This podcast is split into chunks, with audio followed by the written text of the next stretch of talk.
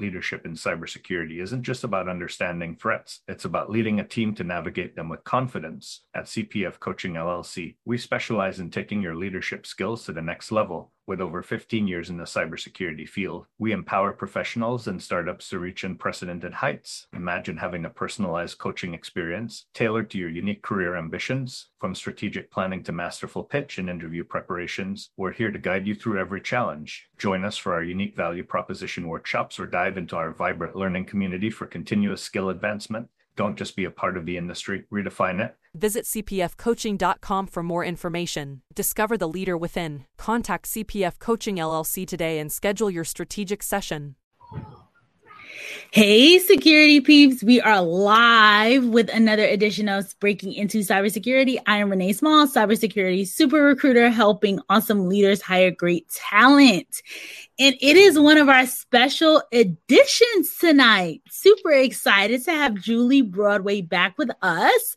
She is from Federal Career Connections. And as you all know, every once a month, at the last, I believe it's the third Wednesday fourth, of the month. Fourth, fourth Wednesday. sorry, fourth Wednesday of the month, every single month at 7 p.m. Eastern time. We have a representative from Federal Career Connection come on and talk to us about the federal job hunt. And I know you all, before we introduce Julie, are so actively looking for opportunities just as a whole. And Julie is here to share her expertise with us around job applications, federal job applications, which I know are so complicated for us, for, for us folks that are mostly um, in the commercial space looking at those job applications are like, OMG, what is going on here? So, Julie, I want to introduce you. Julie, she's been doing amazing work. She's at Federal Career Connection. She is a um, direct assistant director. I actually am just the HR advisor now, so I've, taken kind of a little roll over to to be more specialized and make sure that you know i'm able to to concentrate on these types of questions. So i'm so excited to see everyone tonight and can't wait to see the questions as they come in. Good good stuff.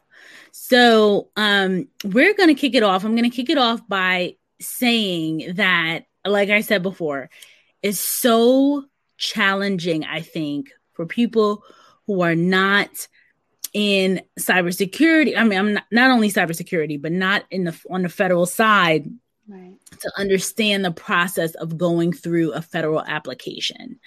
Um, typically, when on the commercial side, you know, the commercial folks tend to make it really, really easy for people to apply. So there's a press a button on LinkedIn. You know, you could just put your LinkedIn um, profile in there, and that's an easy apply or you'll see positions on Indeed and all the other websites, and it'll say just press a button, you know, upload your resume. That's it. It's super duper easy from a candidate perspective. And I know with the federal government, there's this, you know, extensive application process. There's the KSAs. There's, you know, this whole com- combination of um, it's not only your resume, right? So it's the resume, it's answering a ton of questions, you know, depending on the federal agency, it could be really in depth if, you know, the, depending on the level of clearance. So um, Chris Westbrook was here last month right.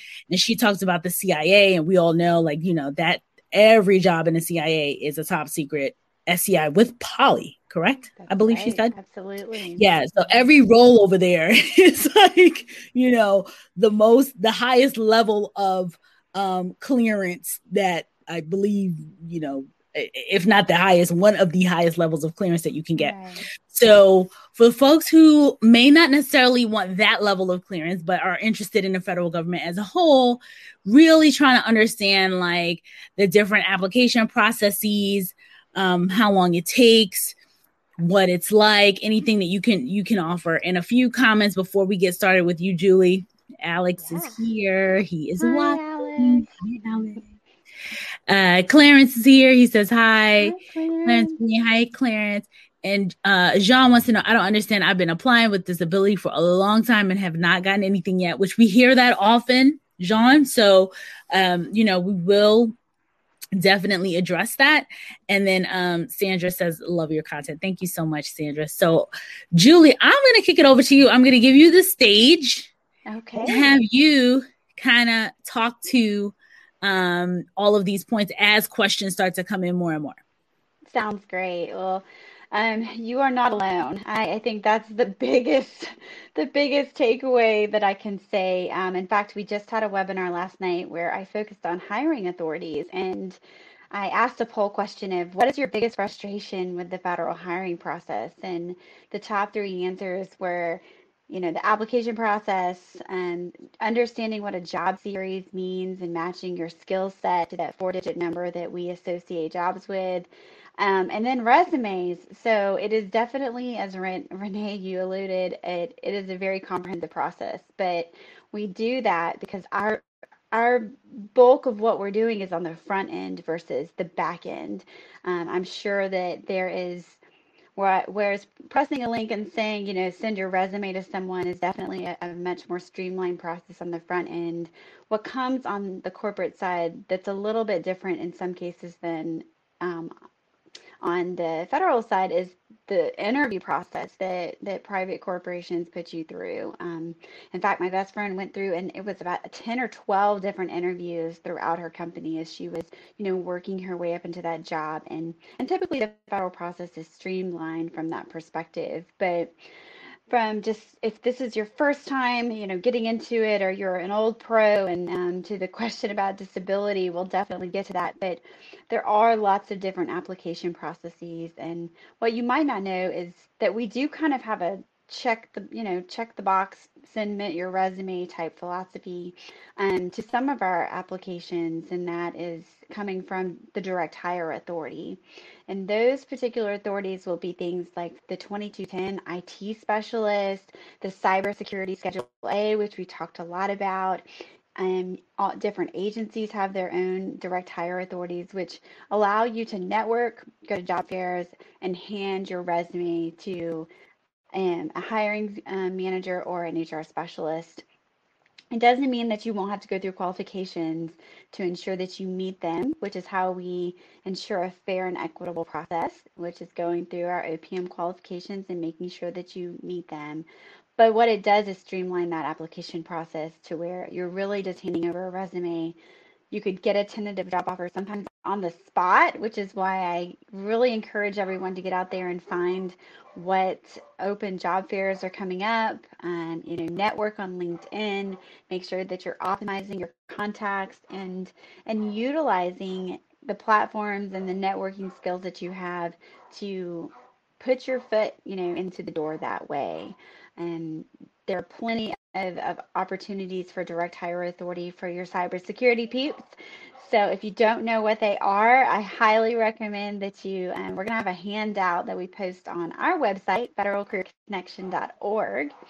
And um, it's kind of a synopsis of what we talked about last night. And we'll talk about the direct hire authorities that are available government wide and give you some resources to better understand how to find which ones are specific to an agency.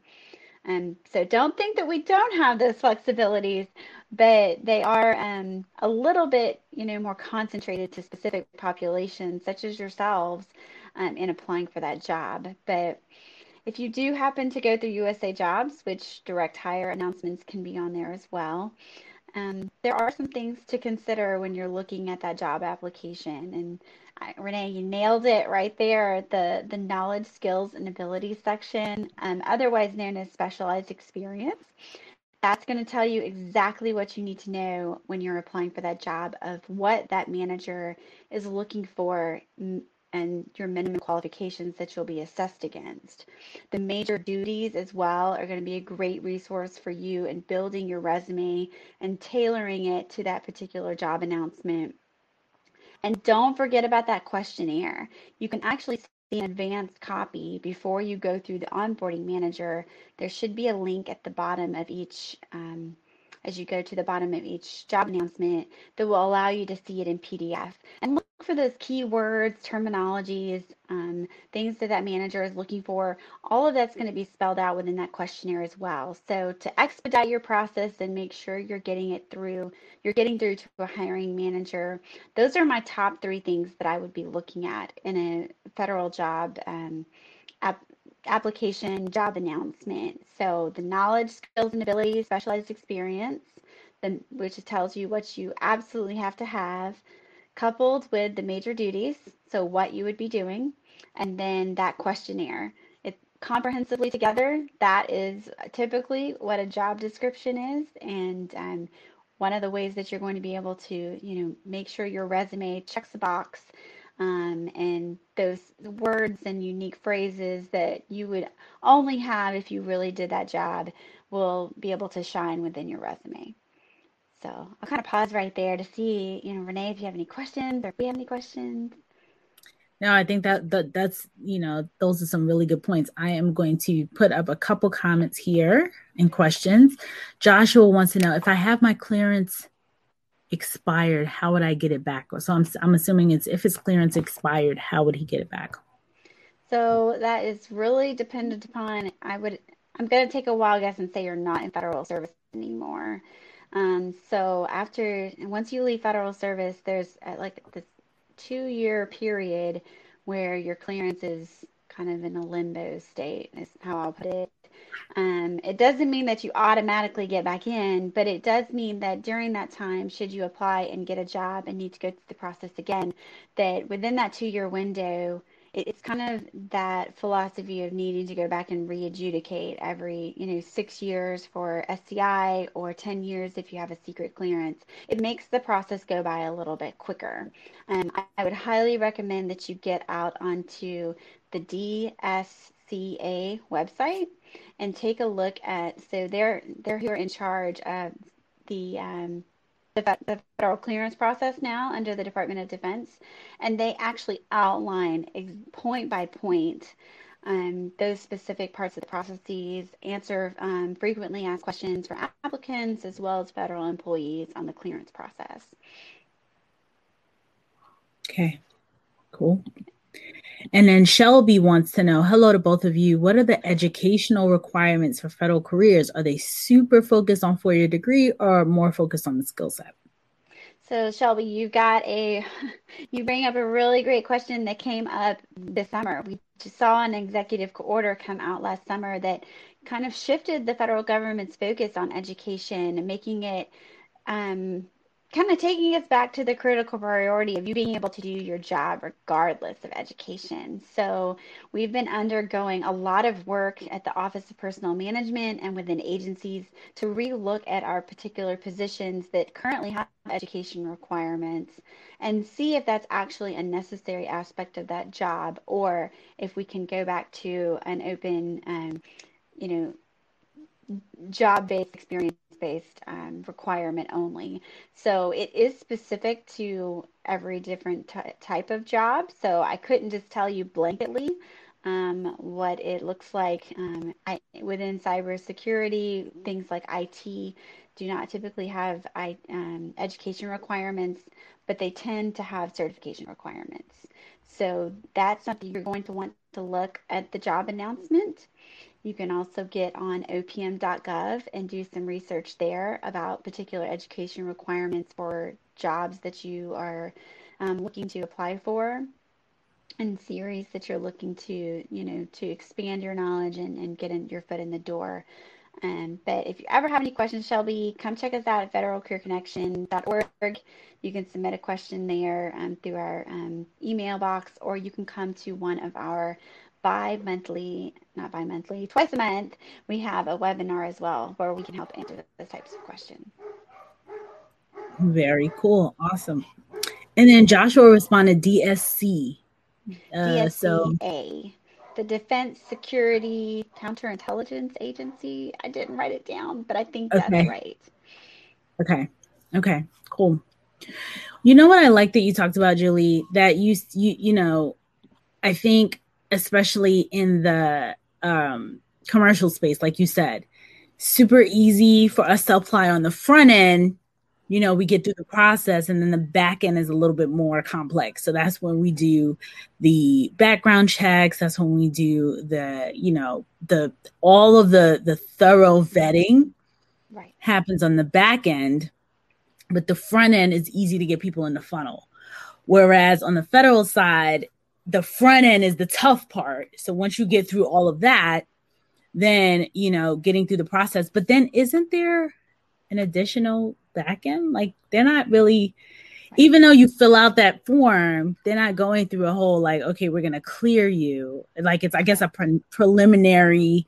Hey, this makes sense. This person would be a fit, and then moving them to the front. So is it kind of like a little bit of a sandwich? so it is. That's a really great way of putting it, Renee. And um, so I would I would definitely look at it like a sandwich. And so if I just walk you through a typical application process, um, you're going to apply for that job. Your resume is going to be formatted um, in an appropriate manner, which there are tons of resources out there on federal resumes. So um, if you have a question about it tonight, definitely would be happy to answer them. But I highly recommend that you get out there and um, and just know there's not one perfect way of doing it. So I'll kind of caveat it there. So once you submit that application, you press send, you've ensured that it 100% has made it to um, the, the application manager and then it shows green and submitted. Um, what's going to happen is that an HR specialist is going to review um, your resume and your application. Um, typically, it starts with a certain amount of individuals with a certain score.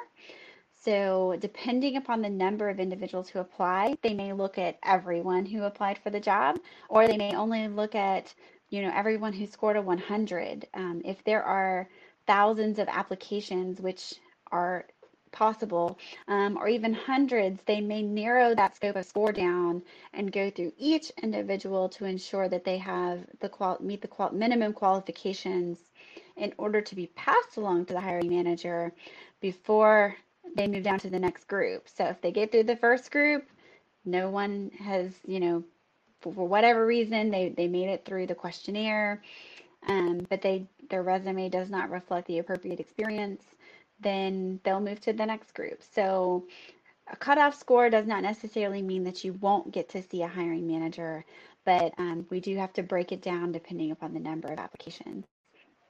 And then after that, whoever is deemed eligible goes to a hiring manager for an interview. Um, there are situations in which managers don't interview.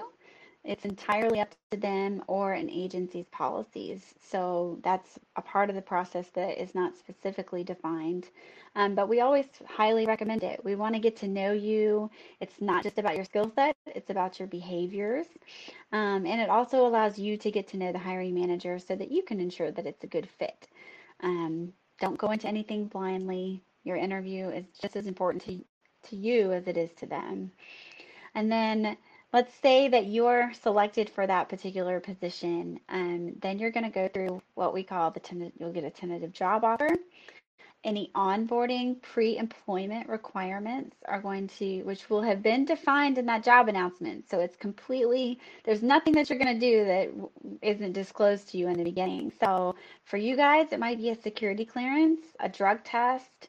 There might be forms you need to fill out that are specific to that agency and there may be you know additional things that they may you know have that that they want you to you know submit.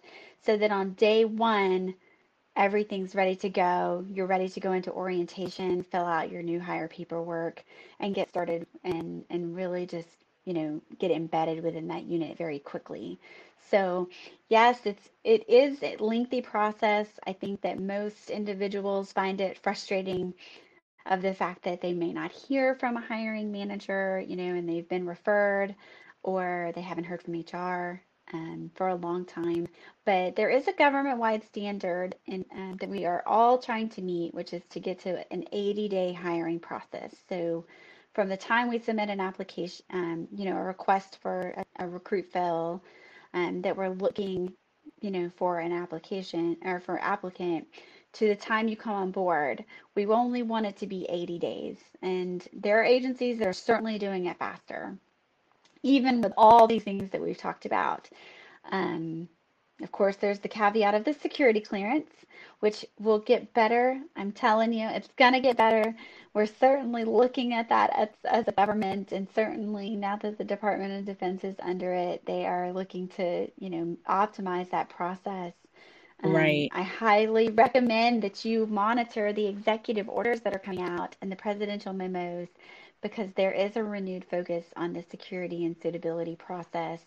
Yeah. Not only to streamline it, but to make sure that it's equitable and that we are looking at things in the best possible manner. Um, so stay in tune with what's going on federally. It's been something that's been in, you know, hot over the last few years. So absolutely, it will get better. It will get better.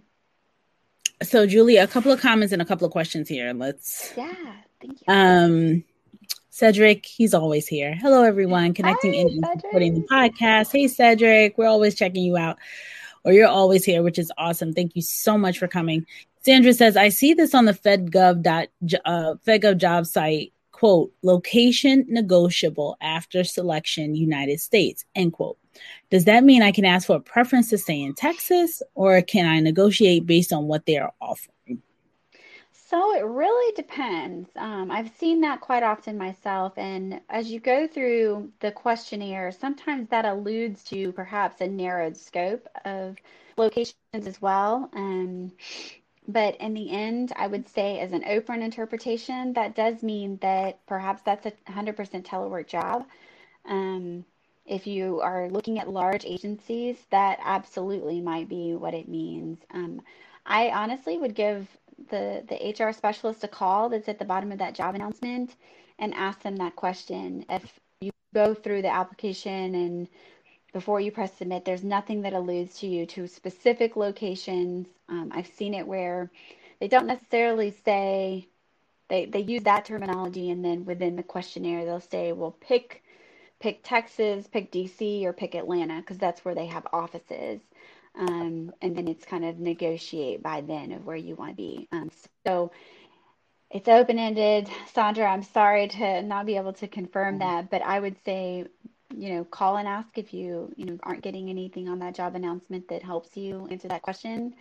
And if you're qualified, there's nothing wrong with with seeing what they can offer you. You know, maybe PCS funds or a recruitment incentive to get you to come on, you know, to their location um, which the PCS is the moving expenses that would they would pay for. Perhaps you know they'll offer you a big bonus.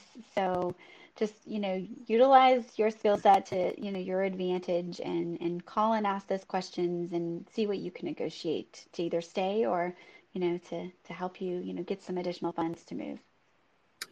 You know what's interesting? That's such a good point. I didn't even realize that they that there are these types of bonuses and funding for relocation for these other you know all these other different aspects and i you know julie if you could just touch on it a little bit more because i don't i don't know if people realize that I'm sorry guys. It, it okay. is all good. It is all good. Um i know that uh in the corporate space you know at times not all the time on a case by case basis, there will be, um, uh, you know, potential sign on bonuses and things like that, and you know, retention bonus, any, anything keep people, um, you know, on the hook, so to speak. So I didn't even think about that. When you think about, I, I you know, I'm thinking that federal people, I mean, sorry, non federal, so commercial folks that have not dipped in their toe into the space may not even realize that there are these additional incentives to get people over the hump. So if you could share a little bit of that in a sec in a you know in one minute, that's that's my question because I'm curious about that. And then there are a couple other questions coming on. So I'm gonna, as usual, share what the audience is asking about, and then I'll jump in with my own. So um Rig Gilberto says, I applied for a sub job, but got referred. I was contacted by the agency for reference. All were submitted. Is this a good sign? That's an absolutely great sign. Um, I that you're you're making it through the hurdles. We not every manager checks references, but again, I highly recommend it. For one, um, your references can are not just you know your supervisors they can be you know colleagues or customers that are just going to you know emphasize the greatness of who you are to that hiring manager so even if they don't ask i i always submit my references because i, I want them to ask that question because it the people who don't I mean, I've seen managers, you know, completely discard resumes because they don't, you know, provide references. So always put them in your job application. Some managers do reference checks up front. Some of them do them on the back end. You never know what they're doing um, as far as what they're, you know, going through in order to, you know, narrow down their list. And if you got a list of 50 people, it may not just be you may have 50 amazing candidates so you have to get it narrowed down in some way but i'm so mm-hmm. excited for you uh, mr fernandez and i i really hope the best for you because you're definitely getting towards a tentative job you know being considered for a tentative job offer that's so awesome to hear that is cool. Uh, Sandra, she said, thanks for the info, great information. And she uh, appreciates the recommendation. So, all the information that you gave prior was awesome. All right. So back to my question. so this is a really good one. And I completely uh, understand where you're coming from. It's not one that, it is one that we talk about, but it's not one that people seem to really absorb, I think, um, and thinking about what you can negotiate. Um, there are some things you can't and some things that um, you can. Um, so that some of the things that you can't kind of depends upon the type of agency that you're applying for. So that's where the competitive service versus the excepted service comes into play.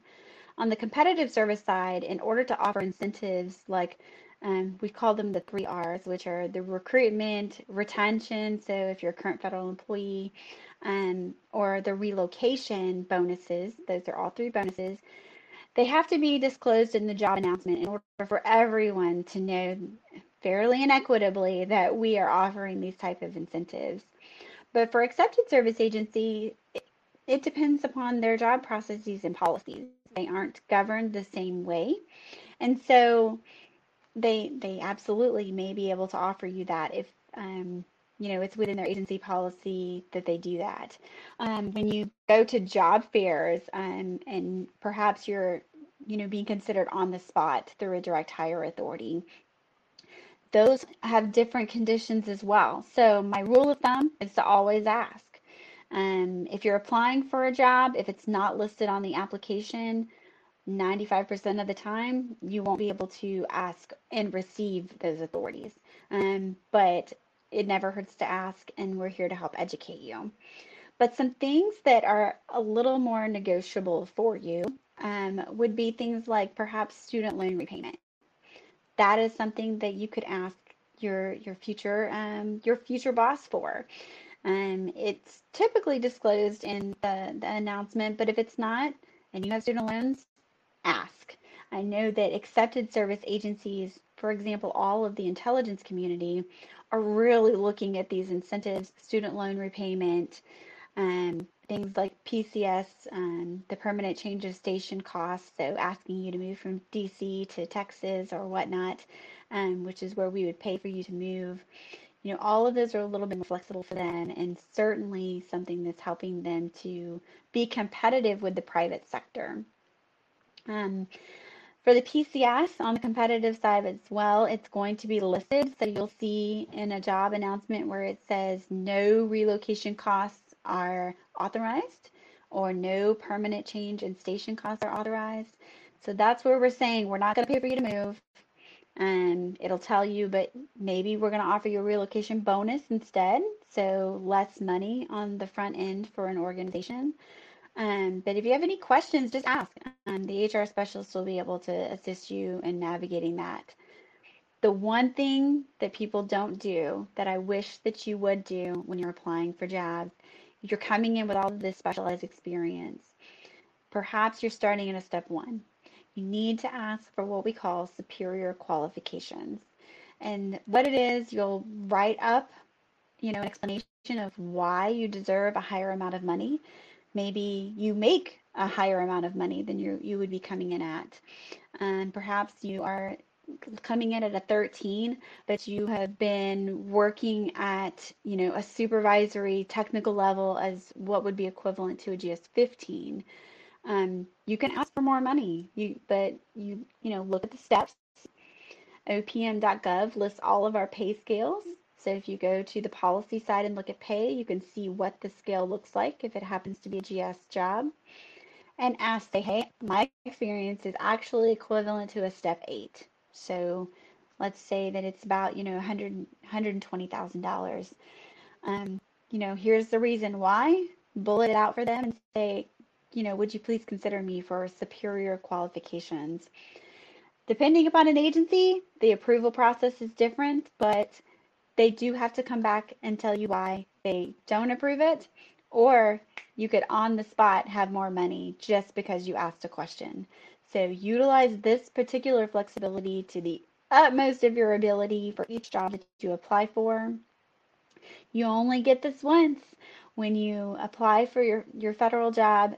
As a federal employee, you can't negotiate your salary anymore um, unless you have a break of service of more than 90 days. So make sure that on that front end, you're getting as much as possible so that you can, you know, optimize that move through the step levels or move through you know the banding system that they might have and um, you know get those incentives on the front end. Wow. I had no idea. I had no idea about the incentives. I had no idea that there was a negotiation factor. Um, i think it's interesting because again, this is big assumptions, right? Like in the military, it's like this is what it is. In the federal government, it's like this is the, you know, it's posted out there online. This is the range, this is the number they give you, and that's it.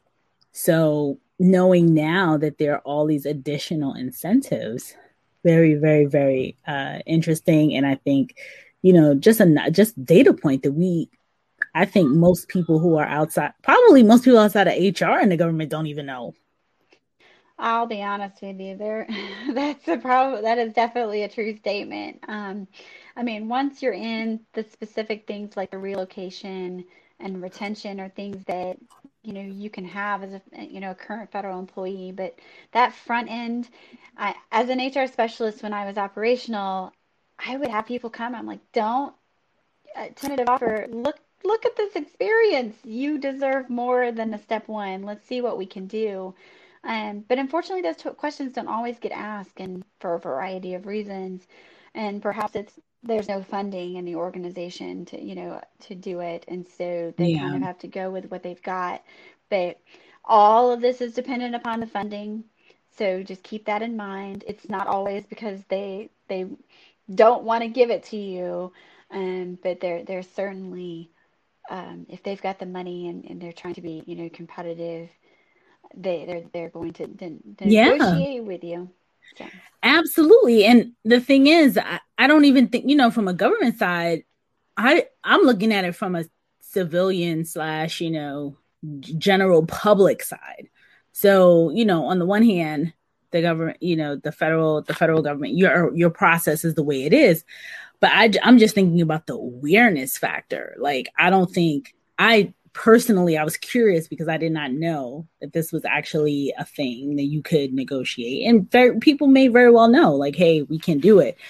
But from the folks from the outside looking in, I think that they would be um I don't know. I'm I'm I'm I'm honestly just talking about me because I've never gone through a federal career process or applied or anything like that. So, you know, my assumption and I don't know if I'm, I'm I don't know if I am um, unique in this space. I, I kind of get a vibe that I don't think I am, but my assumption would be okay. There's a number, and that's what it is. Like they, you know, like you all, you come up with a, you have your wizardry going on behind the curtain. You come up and you say, okay, based on Renee's background, her all her stuff and her interviews and everything else, and this job that's a GS 14, 15, whatever it is. Okay, she, you know, the the the job pays 100k, whatever the number is, right? And then that job that's a GS, whatever GS level is. Um, and I know executive is higher up, but most of our folks tend to be in the GS space. So, you know, if it's going to be, unless it's the C suite which is executive, um, which is for a different day. Maybe we'll have a, a topic on that. Um, but specifically for the folks who are, you know, trying to break in, it's going to be one of these GS levels, and um, that after the interview and after everything goes well and things look great, that we could actually say, is this negotiable or I'm really looking for X. Um, so that was a brand new something that I learned today. Good. I I mean, I had no idea. So I think that's fascinating. And then a relocation wow. package or, you know, these other incentives. Who knew? I didn't know. uh, well, they are definitely, I mean, I would say that they're coming to to more fruition as we have to become more competitive with the private sector market. In order to get great talent like yourselves, we have to be competitive not only in the skill sets that we're looking for and you know give you that that great job that you're going to want to come into, but you know competitive pay as well. Um, but everyone pretty if you're on the GS side, I will say nine times out of ten, the job we offer you is going to be step one we always start at the bottom. Um, unless you have prior federal service, um, let's say of equivalent, you're going from a 13 and a couple years later you're coming back to a 13 step four, and um, we'll look at, you know, making matching you to what you were. But for everyone else, if this is your brand new start into federal service, step one is where it's going to start, and you need to negotiate and ask these questions up. But don't forget, there are other types of pay plans than just GS that are strictly, you know, 1 through 15, step 1 to step 10. We also have a variety of different plans that are banded, um, is what we call them.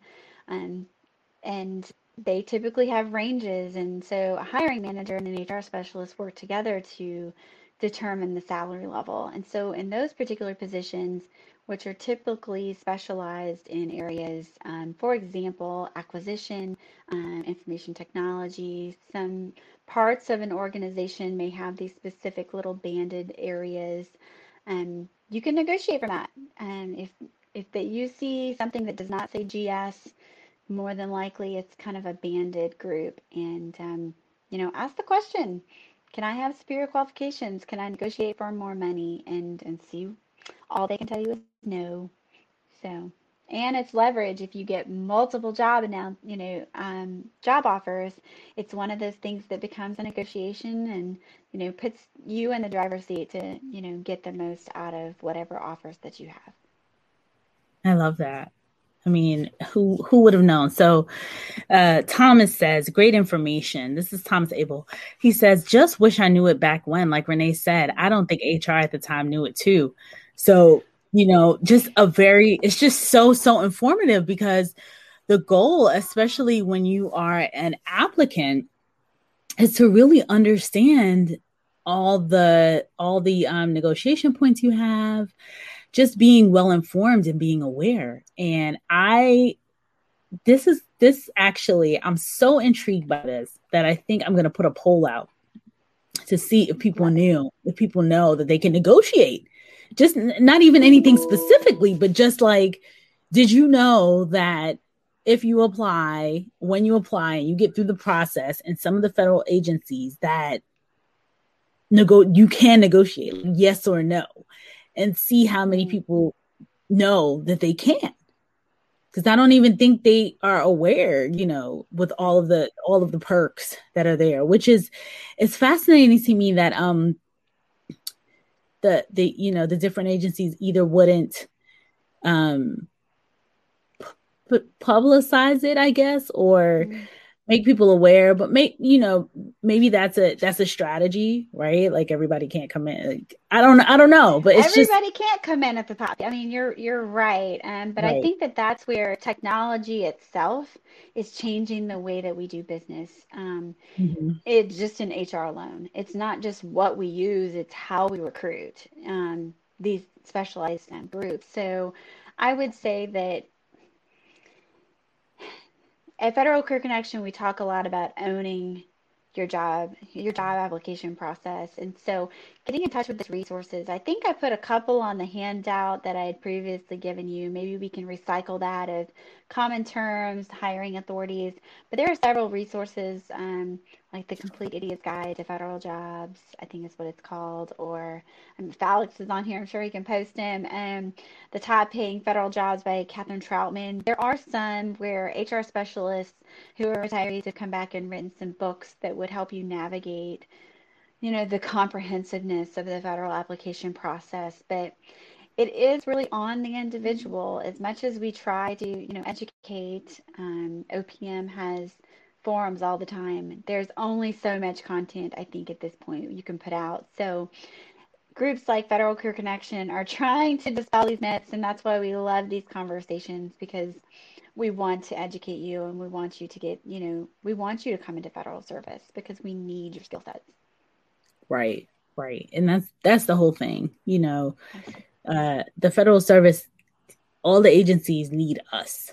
So it's really for us to be able to, especially the people who are struggling to break into the industry. I mean, it's one thing if you're already in the industry and um, you're in cybersecurity, you know, to turn around and go complete an application and go through this process, unless there's a, a compelling reason I understand why a person who, you know, is inundated with work, working 40, 50, 60 plus hours a week, you know, and getting pinged by recruiters all day, why they wouldn't say, okay, I'm going to go and take a certain amount of, you know, dedicate time to doing this.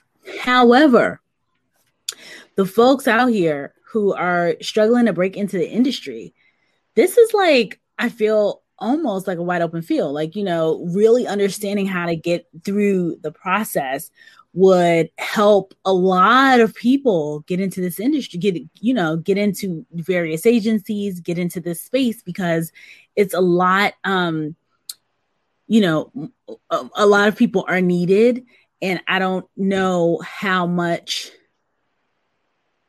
competition or strong competition not necessarily competition per se because people apply all the time but like you know if you were really really strong in your field and other people may not be it could just could be another opportunity. So you know the reason why we have these federal career connections is to get people more comfortable in breaking into the federal space and truly um truly understanding like the whole entire application process. And i know that for for us julie today it's an hour so we don't have the time to really break it all completely down.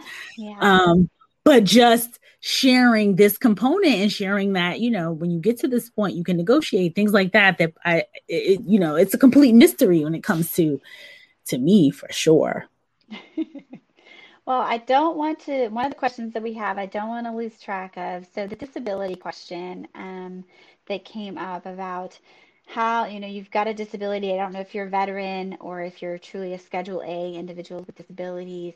Um, I highly recommend that if you're a veteran, you get out on um, the Feds Hire Vets.gov, I believe it is and look at the Disabled Veterans Authorities. It'll walk you through the application process and things that you need to include when you're applying for federal jobs. But the other is Schedule A Hiring Authority, um, which we went into a lot of depth with last night. So uh, you'll have to start coming to Federal Career Connection and we can walk you through these authorities. But I am, for a quick resource, get out on the Department of Labor's website, put in disability hiring, and there is a resource called the ABCs of dis, um, for applicants. And that will walk you through all of the resources available, the procedures um, in order to you can go through non-competitive hiring as an individual with a disability and a disabled veteran. And then there are resources such as the Bender list, which is through Bender Consulting that will network your job and resume for you. And then finally, you will have um, oh, now I'm going to have a brain moment. You will have um, selective placement coordinators, is what they're called on opm.gov. Selective placement coordinators. And these individuals, it's a list of individuals federal wide that will help individuals with disabilities to find jobs federally. So please get out there, look at those resources. If you have any questions, connect with me on LinkedIn. Tell me that you watched me on this podcast, and I will be happy to help you. Awesome. I was here looking for the the disability question. I didn't see it, but um, I'm glad that you addressed that.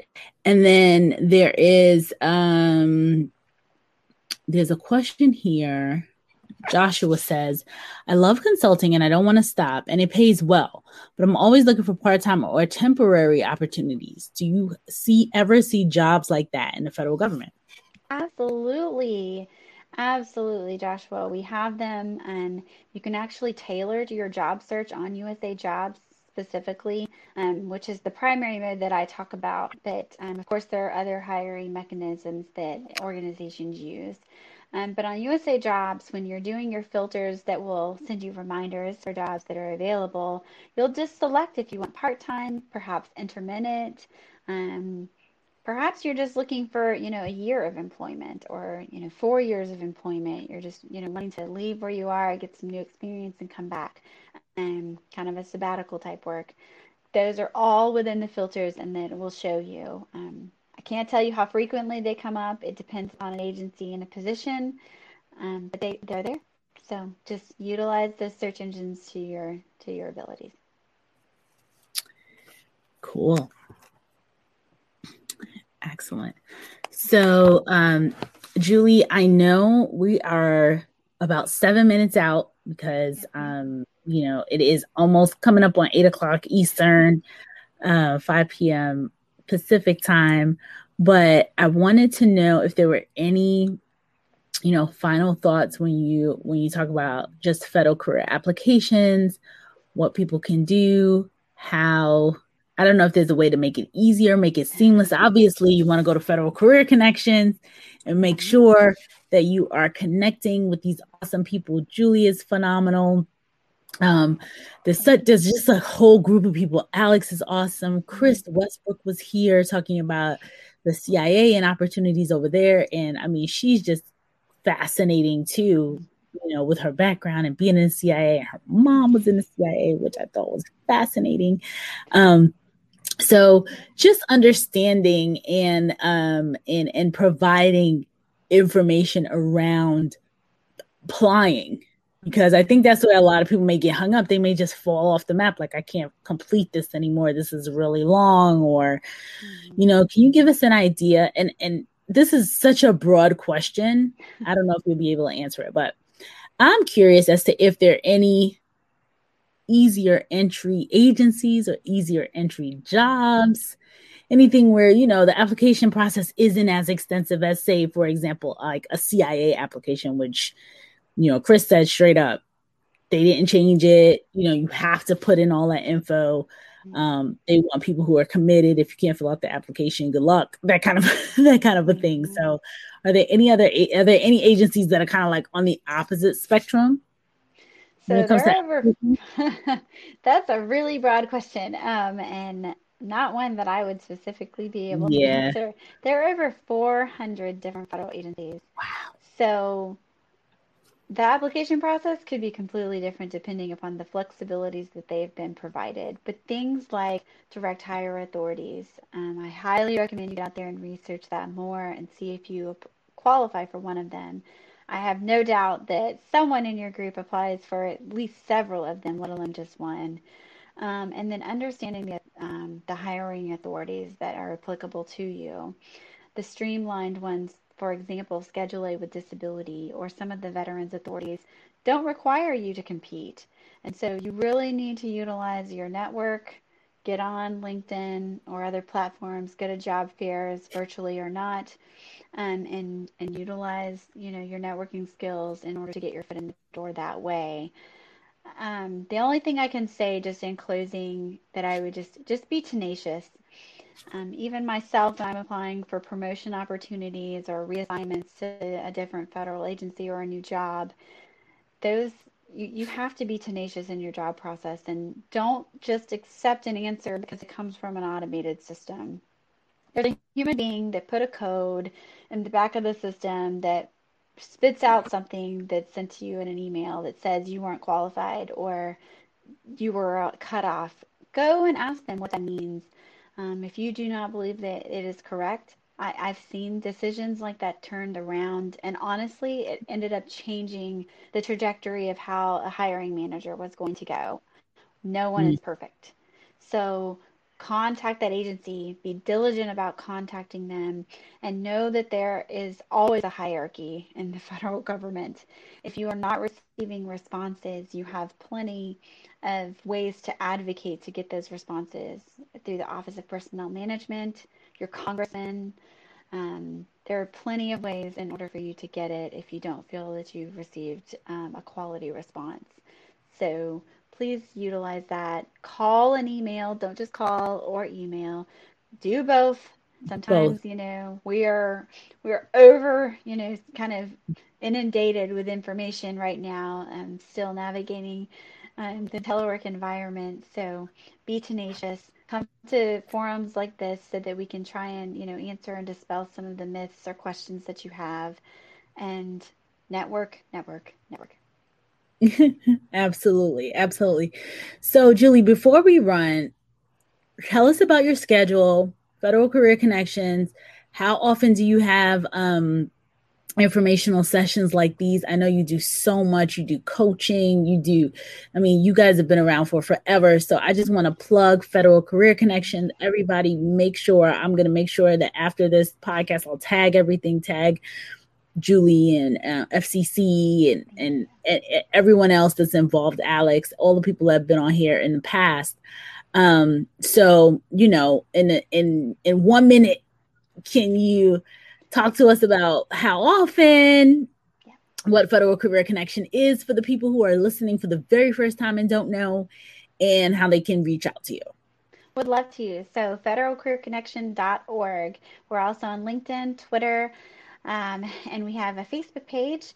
Um, so come check us out on our, our platforms. Um, we are an, an ever growing um, group of all volunteers who encompass federal hiring managers, um, HR specialists such as myself or just federal employees that are coming and bringing their specialized experience to help answer these job um, these questions about the federal hiring process. Um, we mm-hmm. have webinars twice a month, the second and the fourth they're Tuesdays, excuse me, at 6:30 p.m. Eastern. Um, and then, of course, we also have ad hoc ones. So check out the calendar on federalcareerconnection.org to find out what our next webinar is. We're having part two of the federal hiring process um, on the 9th of March, I believe, is what that Tuesday is, and where we'll be going over things um, what a job series is, kind of taking what we talked about yesterday, the hiring authorities, and plugging it into um, helping build out your resume next. So we would love for you to come speak to our experts and, um, you know, just streamline yourself through this process. Excellent. Awesome. Well, Julie, once again, thank you so, so much for being here. You are amazing, and the team is amazing you know, coming on here and sharing with this audience information around the federal careers is so important. So many people I know, I mean, I know people people ping me all the time behind the scenes like, "Hey, how do I get into the federal government? What does my resume need to look like? What's the application process like?" Um, you know, and they want to know what I know. And so I'm so so grateful for you to come on and share, you know, just, you know, this little nugget around the application process. It is very, very, very important uh, because people outside of this space have no idea uh, that this is even possible. So, thank you, thank you, thank you so, so much.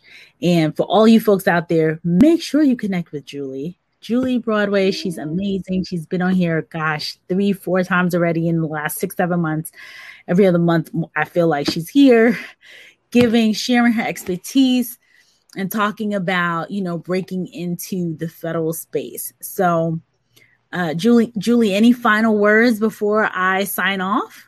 No thank you guys so much. Your questions were awesome and i look forward to connecting with all of you.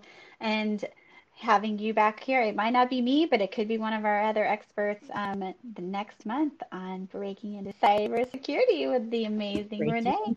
Cybersecurity, exactly. Thank you, Judy. So tomorrow, folks, today is um, Wednesday tomorrow is CISO Thursdays, and we have our CISOs on. So be sure to come back and see us tomorrow, 1 p.m. Eastern. It's our new time. So 1 p.m. 1 p.m. Eastern, um, 10. Am I calculating correctly? Yes, 10 a.m.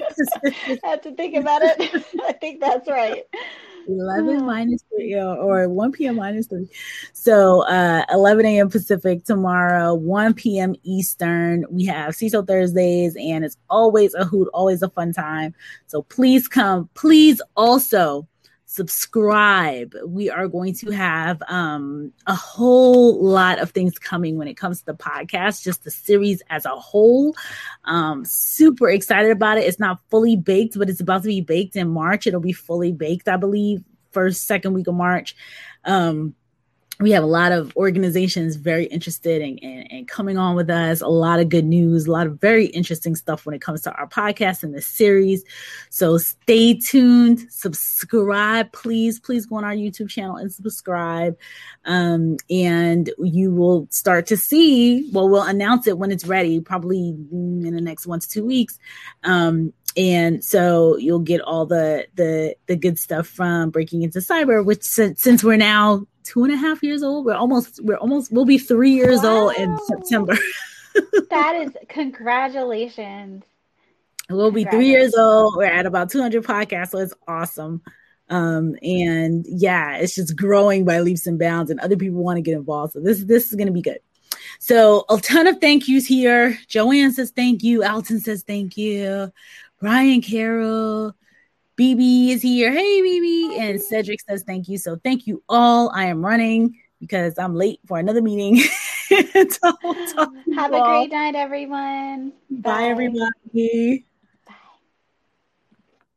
In the rapidly evolving world of cybersecurity, your business needs a guide that's as dynamic as the threats you face. CPF Coaching LLC delivers unparalleled expertise to elevate your cybersecurity startup or business with a decade and a half of specialized experience. We're not just advisors, we're your strategic partners in growth and risk mitigation. Our tailored advisory services range from immediate hourly guidance to comprehensive three or six month packages, all supported with encrypted messaging for real time assistance for more information, cpfcoaching.com is your destination. Forge a path to success and distinction in the cybersecurity landscape. Connect with CPF Coaching LLC today and secure your business's future